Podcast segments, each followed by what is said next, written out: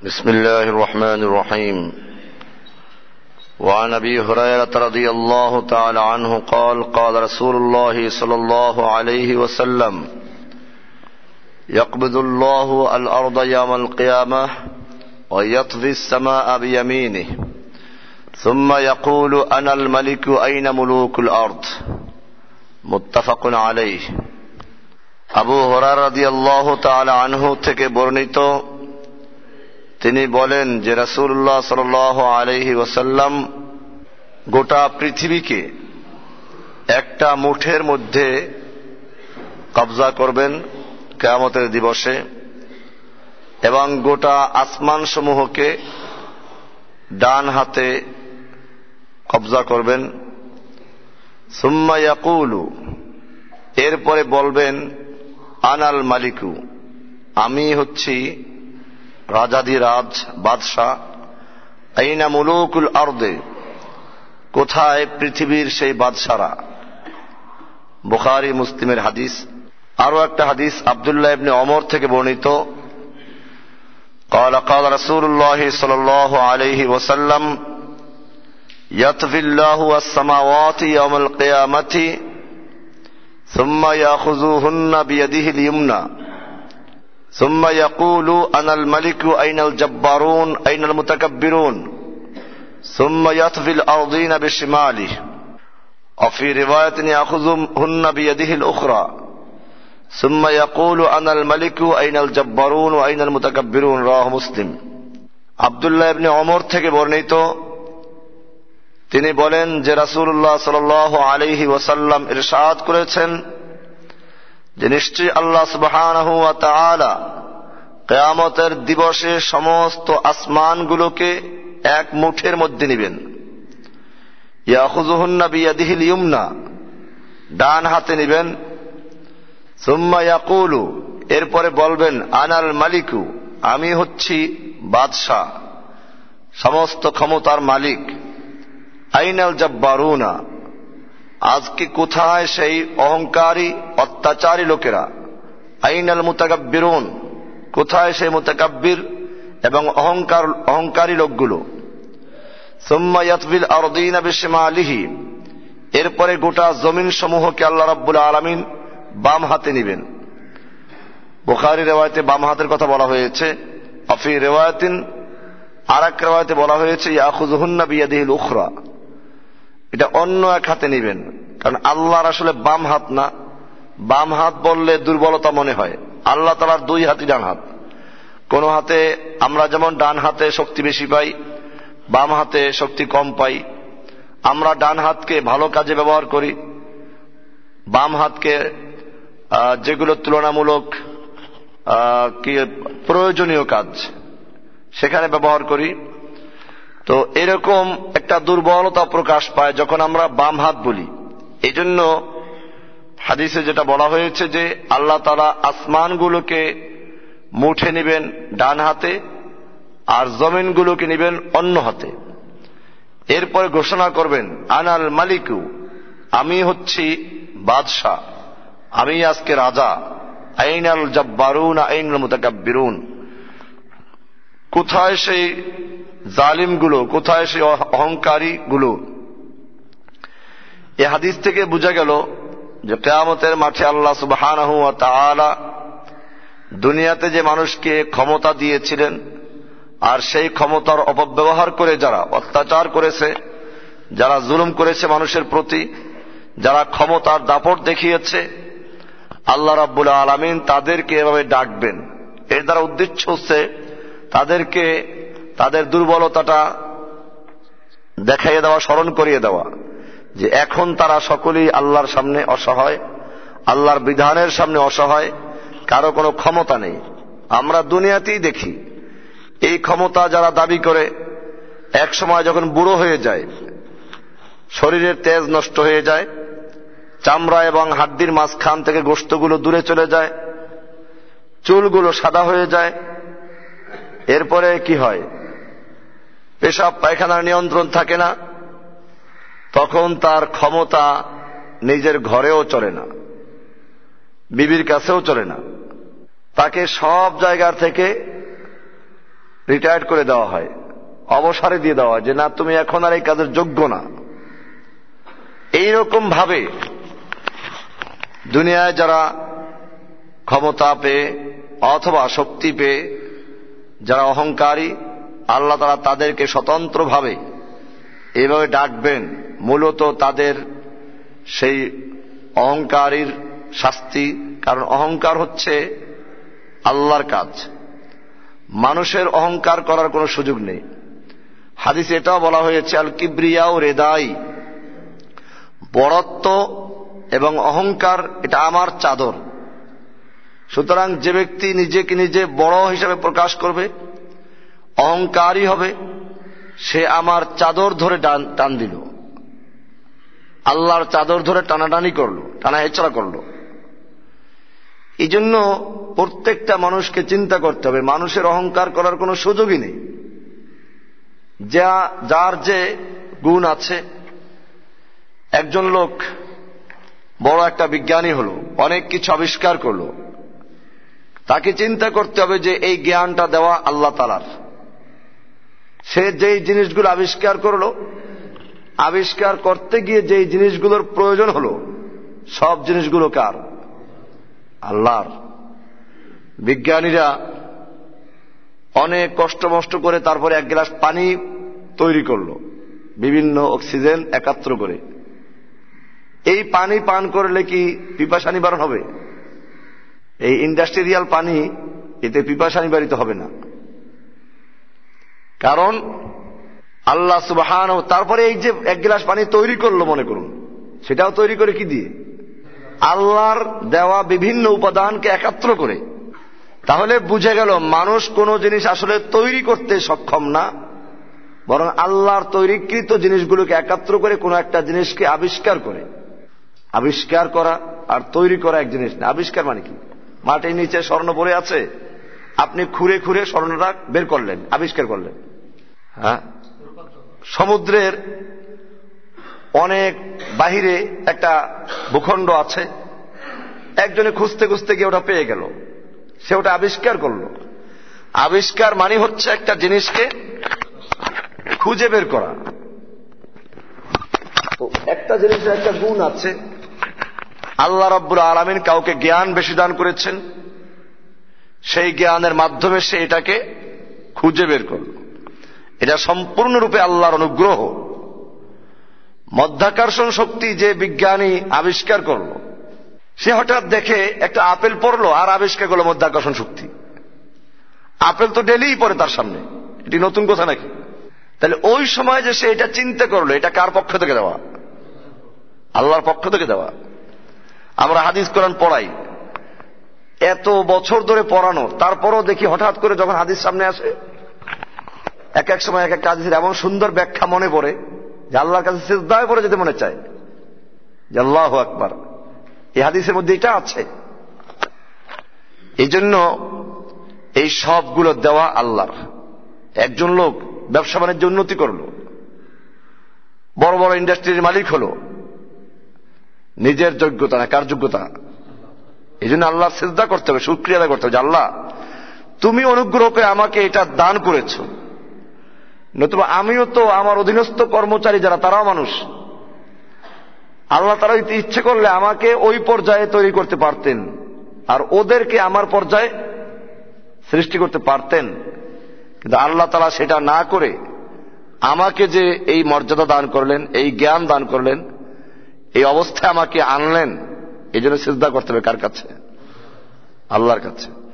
এই জন্য অহংকার কি ব্রিয়া তাকাব্বুল, এটা গুনায় কাবিরা এবং শয়তানের কাজ। কার কাজ? শয়তানে অহংকার করার কারণেই শয়তান হয়েছে। এজন্য অনেকে জিজ্ঞেস করে যে শয়তানকে ধোকা দিল কি? কারণ শয়তানের আগে তো আর কোনো শয়তান নাই। তো শয়তান যে এই কাজটা করল, আল্লাহ তালা বললেন, আদমকে চিন্তা করো। ও বলল, না, আমি আদমের চেয়ে ভালো। এই যে ভালো বলল, সে যুক্তি পেশ করল, আমাকে আল্লাহ তালা আগুন দিয়ে তৈরি করেছেন, আদমকে মাটি দিয়ে। মাটির গতি হচ্ছে নিচে, আগুনের গতি ঊর্ধ্বে। এই যুক্তি যে সে পেশ করল আল্লাহর সামনে, একটা অন্যায় করল, পাপ করল, গুনাহ করল।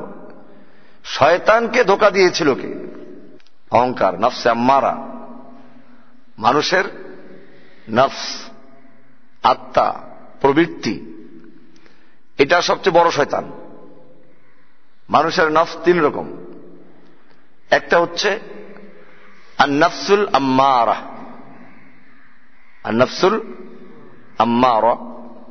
তেরো পারা শুরুতে আটটা পাবেন, অমা উবার রিও নফসি ইন্না নফসালা আম্মারাতুম বিসু ইসু আলাইহ সালামের যখন নির্দোষতা প্রমাণিত হল, তখন উনি কি অহংকার করেছিলেন?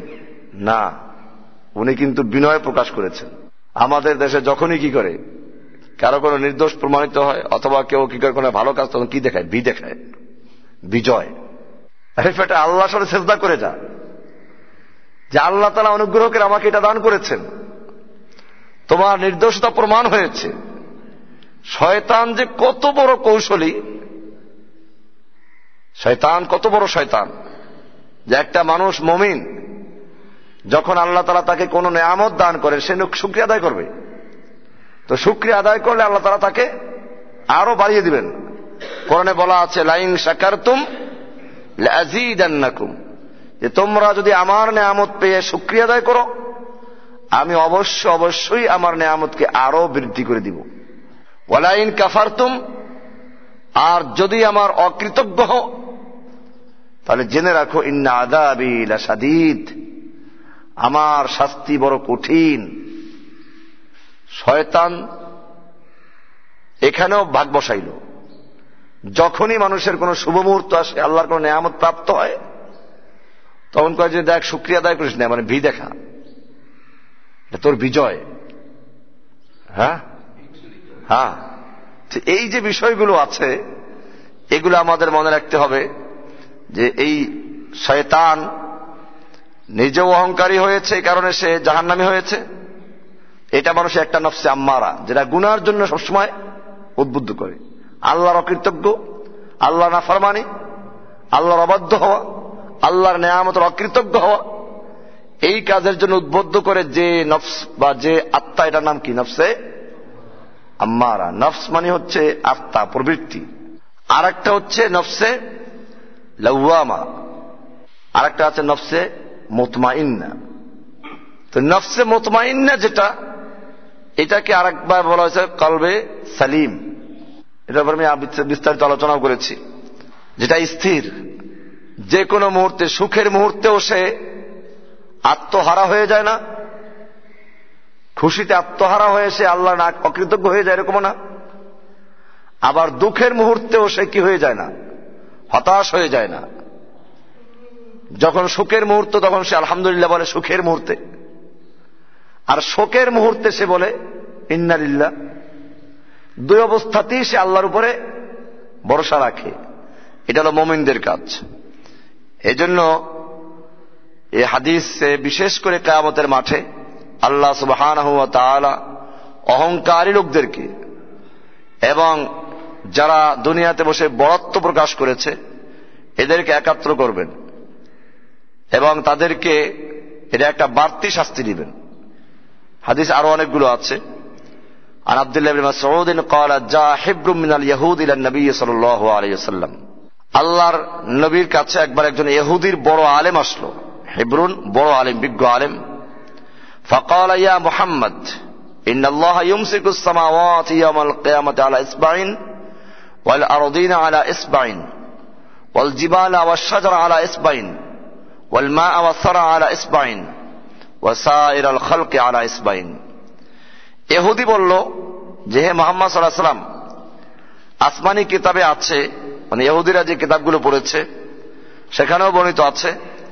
যে নিশ্চয় আল্লাহ তালা সমস্ত আসমানগুলোকে কেয়ামতের দিবসে এক আঙ্গুলে ধরবেন।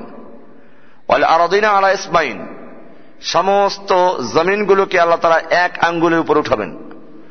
অল জিবাল সাজার আলা ইসমাইন, এবং গাছ, পাহাড় পর্বতগুলোকে এক আঙ্গুলে। ওয়ালমা ওয়াসারা আলা ইসমাইন, পানি এবং কাদাগুলোকে এক আঙ্গুলে। আল আর অন্য অন্য সমস্ত মখলুকাতগুলোকে আর এক আঙ্গুলে। এরপরে আল্লাহ তালা এগুলোকে হাতে নিয়ে নাচাবেন, হেলাবেন। ফায়াকুল এবং বলবেন, আনাল মালিকু, আমি হচ্ছি মালিক, আমি বাদশাহ। এটা ইয়াহুদি বলল। আল্লাহ রাসুল সাল আলী আসাল্লাম সাহাবাই কেরামদেরকে বিষয়টা আগেই আলোচনা করেছেন। আর ওই ইহুদি এসে একই কথা বলল। তো ফাদহাইকা রাসুল্লাহ সাল আলী সাল্লাম তাজ্জুবান মিম্মা কাল আল হেবরু তাসদিক আল্লাহ আল্লাহ রসুল সাল আলী সাল্লাম হাসলেন। কারণ আল্লাহ নবী সাল আলী সাল্লাম সাহাবাই কেরামদেরকে যে বিষয়টা আগেই বলেছেন, সেই বিষয়টার সত্যতা, সেই বিষয়টার সত্যায়নের পক্ষে এহুদির এই কথাটা এসে গেল। এরপরে আল্লাহ রসুল সাল্লাম কোরআনুল করিমের আয়াত তেলাওয়াত করলেন। অমা কদারুল্লাহ কাদরিহি। যে মানুষেরা আল্লাহকে যথাযথ মূল্যায়ন করতে পারে নাই। আল্লাহ যে কত মহান, কত বড়, এটা ওরা চিন্তাও করতে পারে নাই। জামিয়ান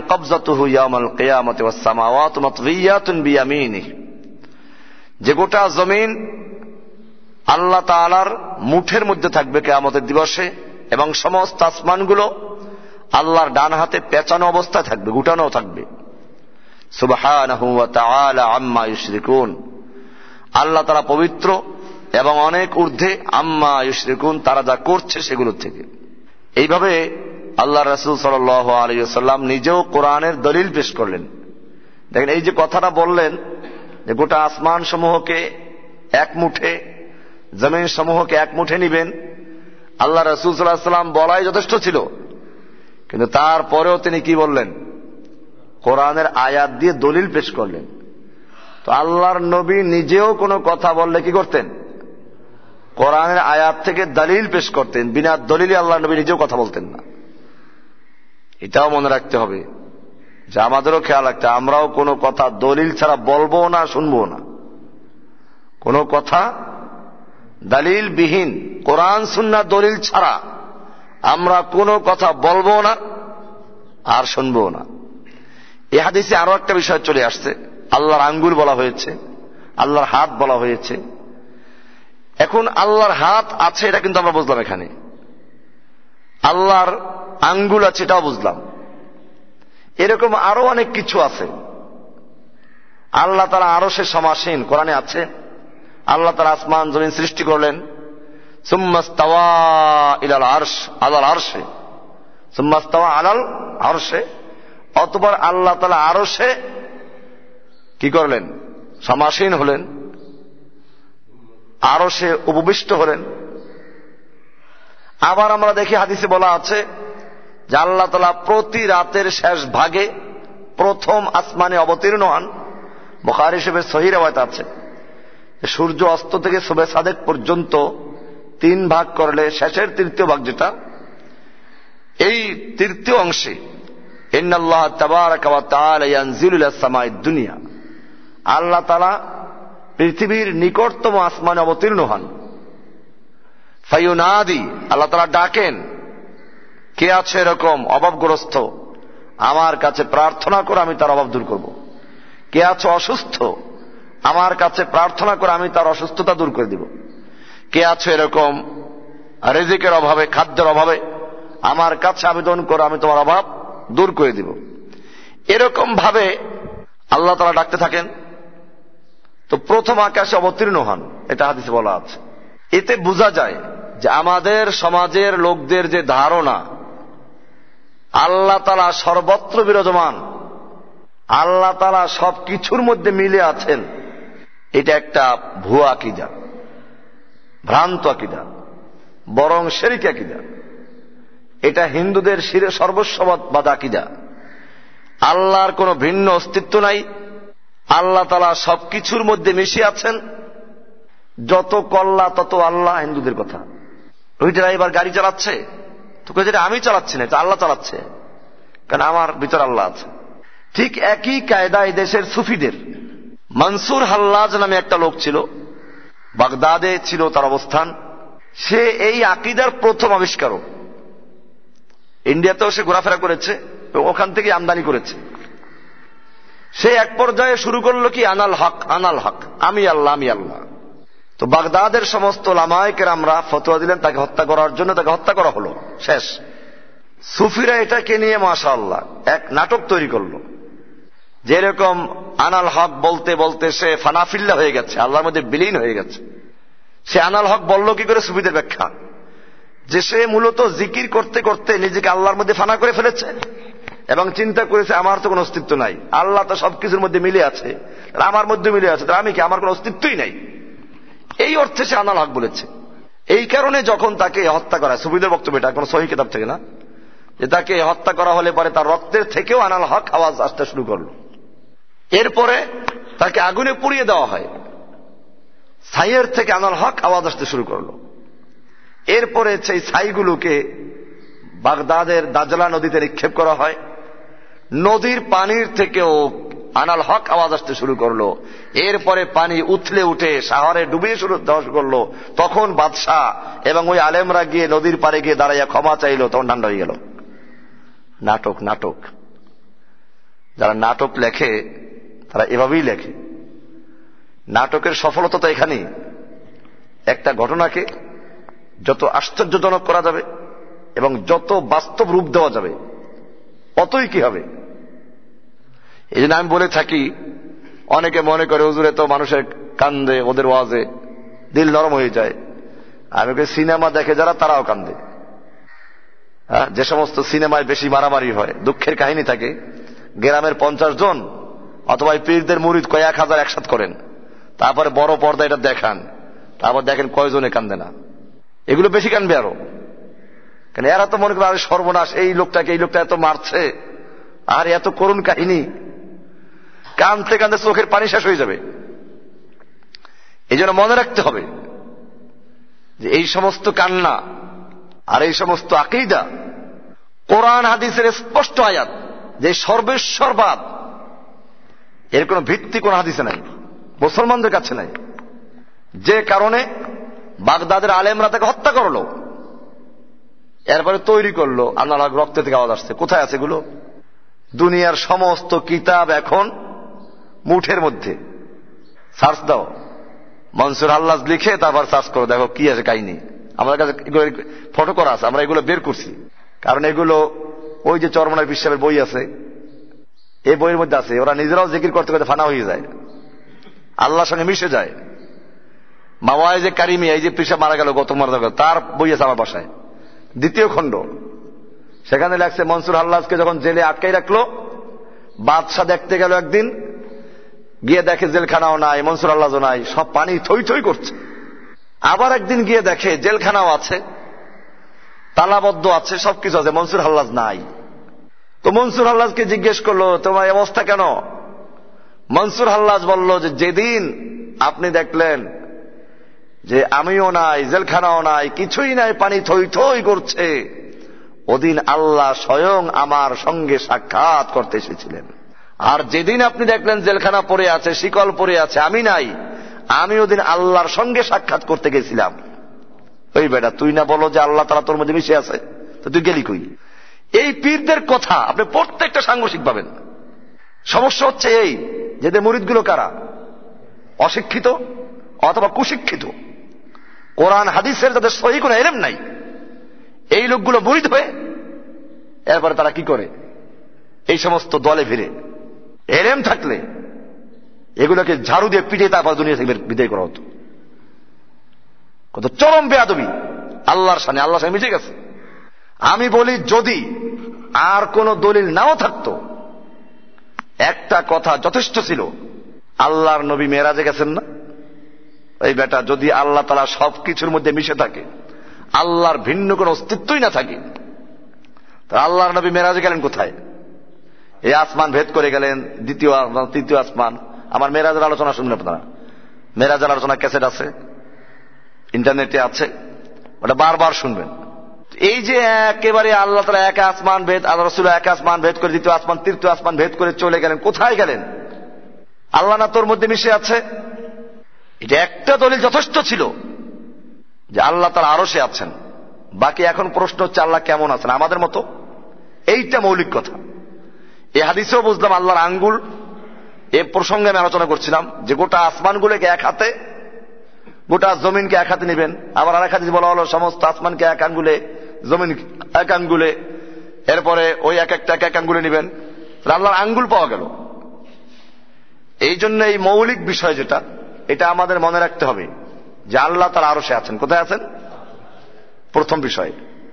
দুই নম্বর বিষয়, আল্লাহ তাল্লাহর হাত আছে, আল্লাহর পা আছে, আল্লাহর চোখ আছে, এগুলো আমরা জানলাম।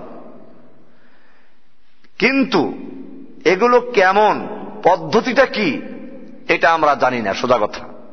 এইটা আমরা, এইখানে আমরা সতর্ক থাকব। আল্লাহ তাল্লাহর হাত আছে, কিন্তু আমাদের হাতের মতো হাত না। বা আমাদের আঙ্গুলের মতো কিনা, এটা আমার জানা নাই। আল্লাহ তার আরও সে সমাসীন আছেন। কীভাবে আছেন আমার জানা নাই। এই জন্য সোজা, নজরুল রব্বে মা আলুম ওয়াইয়াদুহু মালুম, ওয়ারিজুলহু মালুম আওয়াজহু মালুম আল্লাহ আরও সে অবস্থান করছেন তা আমার জানা। আল্লাহ তালা প্রথম আকাশ অবতীর্ণ হন তা আমরা জানি। আল্লাহ সুবাহান আল্লাহর হাত আছে তা আমরা জানি। আল্লাহর পা আছে আমরা তা জানি। আল্লাহর আঙ্গুল আছে আমরা জানি। আল্লাহর চেহারা আছে আমরা জানি। এর পদ্ধতি আমাদের জানা নেই। ঈমানু বিহা ওয়াজিব। এরপর ইমান রাখা ফরজ। ওয়াসওয়ালু আনহা বেদা এ সম্পর্কে আল্লাহর হাতটা কেমন? আল্লাহর পা কেমন? আল্লাহর চেহারা কেমন? আল্লাহর চোখ কেমন? এই সম্পর্কে জিজ্ঞেস করাটা অধিকার নাই। কারণ এই পর্যন্ত জ্ঞান মানুষকে আল্লাহ তালা দেন না আল্লাহ হচ্ছেন অসীম। মানুষের জ্ঞান কি? সসীম, সীমিত। এই সীমিত জ্ঞান দিয়ে অসীমকে আয়ত্ত করা, অসীমকে বোঝা এটা সম্ভব না। এই জন্য আল্লাহ তালার সৃষ্টিকে নিয়ে গবেষণা করতে বলা হয়েছে, কোরআনকে নিয়ে গবেষণা করতে বলা হয়েছে। আওয়ালাম ইয়াতাদাব্বারুল কোরআন? তারা কি কোরআন গবেষণা করছে না? এটা গবেষণা করতে বলা হয়েছে। আল্লাহর জাতকে নিয়ে না। এটা আমাদের মনে রাখতে হবে, বিষয়গুলো ক্লিয়ার থাকতে হবে যে আল্লাহ সুবাহান তালা কোরআন নাজিল করেছে নাজিল বলাই হয় উপর থেকে নিচে আসা। জেব্রাইল আল্লাহর কাছে যান, কোথায় যান? আল্লাহ যদি সবকিছুর মধ্যে মিশে থাকেন, যত কল্লা তত আল্লাহ হয়। এরকম আল্লাহ তালার আলাদা কোনো অস্তিত্বই না থাকে। আল্লাহ তালা সর্বত্র বিরাজমান। তো তাহলে আর তো নবীর মেয়েরাজে যাওয়ার কোনো প্রয়োজন ছিল না। জিব্রাইলেরও কমা কষ্ট করে আসমানে যাওয়ার কোনো দরকার ছিল না। আসমান থেকে আসার কোনো দরকার নাই। কোথায় যাবে? কিছুই তো নাই। এই জন্য এই কথা আমাদের মনে রাখতে হবে। যে আল্লাহ সুবাহান আরও সে আছেন, এটা আমরা জানলাম। কোরআনে আয়াতে আছে, হাদিসে আছে। আল্লাহ তালা কোরআন নাজিল করেছেন, উপর থেকে নিচে হলে তাকে নাজিল বলা হয়। এরকম ভাবে জিব্রাইল আলাইহালাম আল্লাহর রাসুলকে নিয়ে এক এক আসমান ভেদ করে উপরে চলে গেছে। এতে বোঝা যায় যে আল্লাহ সুবহান হুয়া তালা আরও সে আছেন। এখন বলবেন যে কোরআনের কিছু আয়াত আছে। তোমরা যেদিকে তাকাও, ফাইনামা তুয়াল্লু ফাসাম্মজহুল্লাহ। তুমি যেদিকে তাকাও, সেদিকে আল্লাহর চেহারা আছে। আবার কোরআনে বলা আছে, তোমরা যেখানেই থাকো ও আনামা আকু আমি তোমাদের সঙ্গে আছি। আল্লাহ রসুল সাল্লাহ সাল্লাম বলেছেন, হিজরতের সময় যখন গাড়ে সুরের ভিতরে ছিলেন, আবু বকর বললেন যে রাসুলাল্লাহ, আমাদের তো দুশ্মন ধরে ফেলবে। আল্লাহ রসুল সাল্লাহ সাল্লাম বললেন তাহাজান ইন্নাল্লাহ মানা ভয় পেও না, আল্লাহ আমাদের সঙ্গে আছেন। ও আনামা আকুম মিনার শাহিদিন, আমি তোমাদের সঙ্গে আছি। এতে তো বোঝা যায় যে আল্লাহ প্রত্যেকের সাথে আছে। এটা একটা সাধারণ শিক্ষিত লোকেও বুঝবে, যখন প্রধানমন্ত্রী কাউকে বলে যাদ্দা তোর সঙ্গে আমি আছি। এর মানে কি? তুই আমার পক্ষে, আমার দলে কাজ করবি, তোর সঙ্গে আমি আছি। তার মানে আমার সাহায্য, আমার শক্তি, এগুলো তোর সঙ্গে থাকবে। এইটা উদ্দেশ্য না? এর অর্ধ উদ্দেশ্য কি এইটা? যে না, আমি তোর সঙ্গে মিশে আছি। প্রধানমন্ত্রী, তোর সঙ্গে মিশে থাকবে, গলাগলি ধরে থাকবে না। একটা সাধারণ শিক্ষিত লোকেরও বোঝা উচিত যে এই যে আল্লাহ তালা জানিয়ে দিলেন যে আমি তোমাদের সঙ্গে আছি বিনুসরতে তাওয়াবন আমার সহযোগিতা, আমার সাহায্য, আমার শক্তি তোমার সাথে আছে। এই সোজা জিনিসটা না বুঝে এই আয়াতগুলোর দ্বারা বিভ্রান্ত হলো। কাজে আল্লাহ তারা সঙ্গে আছেন, তো কোরআনে আছে। হাদিসে বলা আছে, আমি যখন কোনো বান্দাকে ভালোবাসি আনাইদা আহবাব তো আবদান, আমি যখন কোনো বান্দাকে ভালোবাসি, বান্দা যখন আমার কাছাকাছি হয় তাকার রপ্ত ইলাহি বান্দা আমার কাছে আসতে থাকে আসতে থাকে আসতে থাকে, আস্তে আস্তে বান্দা আমার সঙ্গে মিলে যায়। কি হয়ে যায়? অতপর সে বান্দার আমার কান, আমি তার কান হয়ে যাই, আমি তার হাত হয়ে যাই, যা দিয়ে সে ধরে। আমি তার কান হয়ে যাই, যা দিয়ে সে শুনে, আমি তার চোখ হয়ে যাই, যা দিয়ে সে দেখে। এটা হাদিস হইয়াদিস এই হাদিসের অর্থ কি? আপনি একটু চিন্তা করলে বুঝবেন। এই হাদিসের মানে হচ্ছে, যখন আমি কোনো বান্দাকে ভালোবাসি, আমার পক্ষে যদি সে কাজ করে, সত্যিকার আমার অলি হয়, মমিন হয়, তো তার পক্ষে আমি দেখি, তার সাহায্য আমি করি। তার সমালোচনা কেউ করলে আমি তা শুনি। আমি জবাব দিই। তার বিরুদ্ধাচরণ কেউ করলে আমি তা দেখি। আমি তার জবাব দিই। এই হাদিসটা এই জাতীয় হাদিস। এটারে নিয়ে গেছে যে আমার কান হয়ে যায় পা হয়ে যায়, হাত হয়ে যায় আমার সঙ্গে বান্দা একাকার হয়ে যায়। এরপরে তাফসিরে মাজহারি নামে একটা কিতাব আছে। তাফসিরের কিতাব। ইসলামিক ফাউন্ডেশন এটা বাংলা করেছে। ওই তাফসিরে ইন্নি আলামু মালা তালামুনের তাফসির করতে গিয়ে লিখেছে, এই হাদিসটাকে এনে? যে বান্দা আল্লাহর এবাদত করতে করতে করতে করতে এক পর্যায়ে আল্লাহর সঙ্গে একাকার হয়ে যায়। ফাইয়াত্তাহিদু ইত্তেহাদান জাতিয়ান আরবিতে লেখছে, এটা ভারতীয় তাফসির। এই জন্য তাফসির কিতাব দেখলেই পাগল হয়ে যায় না। তাফসির মাঝহারি বাংলাদেশের সব মাদ্রাসায় গুরুত্ব সহকারে পড়ানো হয়। কারণ এই দেশের ইসলামের সঙ্গে মিল আছে। অন্য তাফসির কিতাব না পড়াইলেও এই কিতাবটা সব মাদ্রাসায় আছে, পড়ায়। কারণ এখানে বলা হয়েছে এই আয়াতে তাফসিরে যে বান্দা আল্লাহর সঙ্গে সত্তাগত ভাবে একাকার হয়ে যায়। ইসলামিক ফাউন্ডেশনের তর্জমা করেছে। সেখানে একই কথা লিখেছে। এই জন্য আমি এটা বলি যে বান্দা সত্তাগত ভাবে আল্লাহর সঙ্গে একাকার হয়ে যায়, মিশে যায়।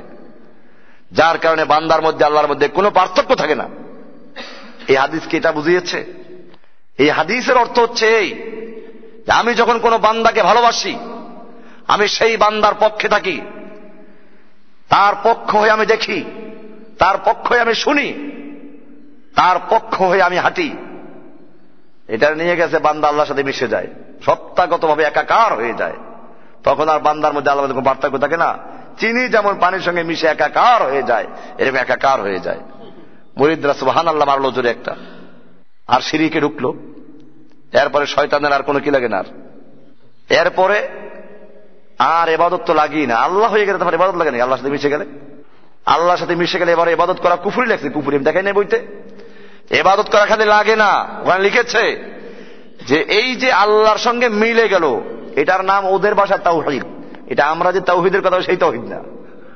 এই তাওহিদ মানে সুফিদের তাওহিদ মানে সুফিদের আপনি ধোকা খাইবেন না। সুফিদের মজলিসে গেলেও তাওহিদের কথা শুনবেন। এবং তারা বলবে যে তাওহিদ হল সর্বোচ্চ মাকাম। আমরাও বলি তাওহিদ হচ্ছে ইসলামের মূল ভিত্তি। আপনি প্যাচে পড়ে যাবেন। হুজুরে যা কয় তাই তো বলে। না না ভাই, এক তাওহিদ না।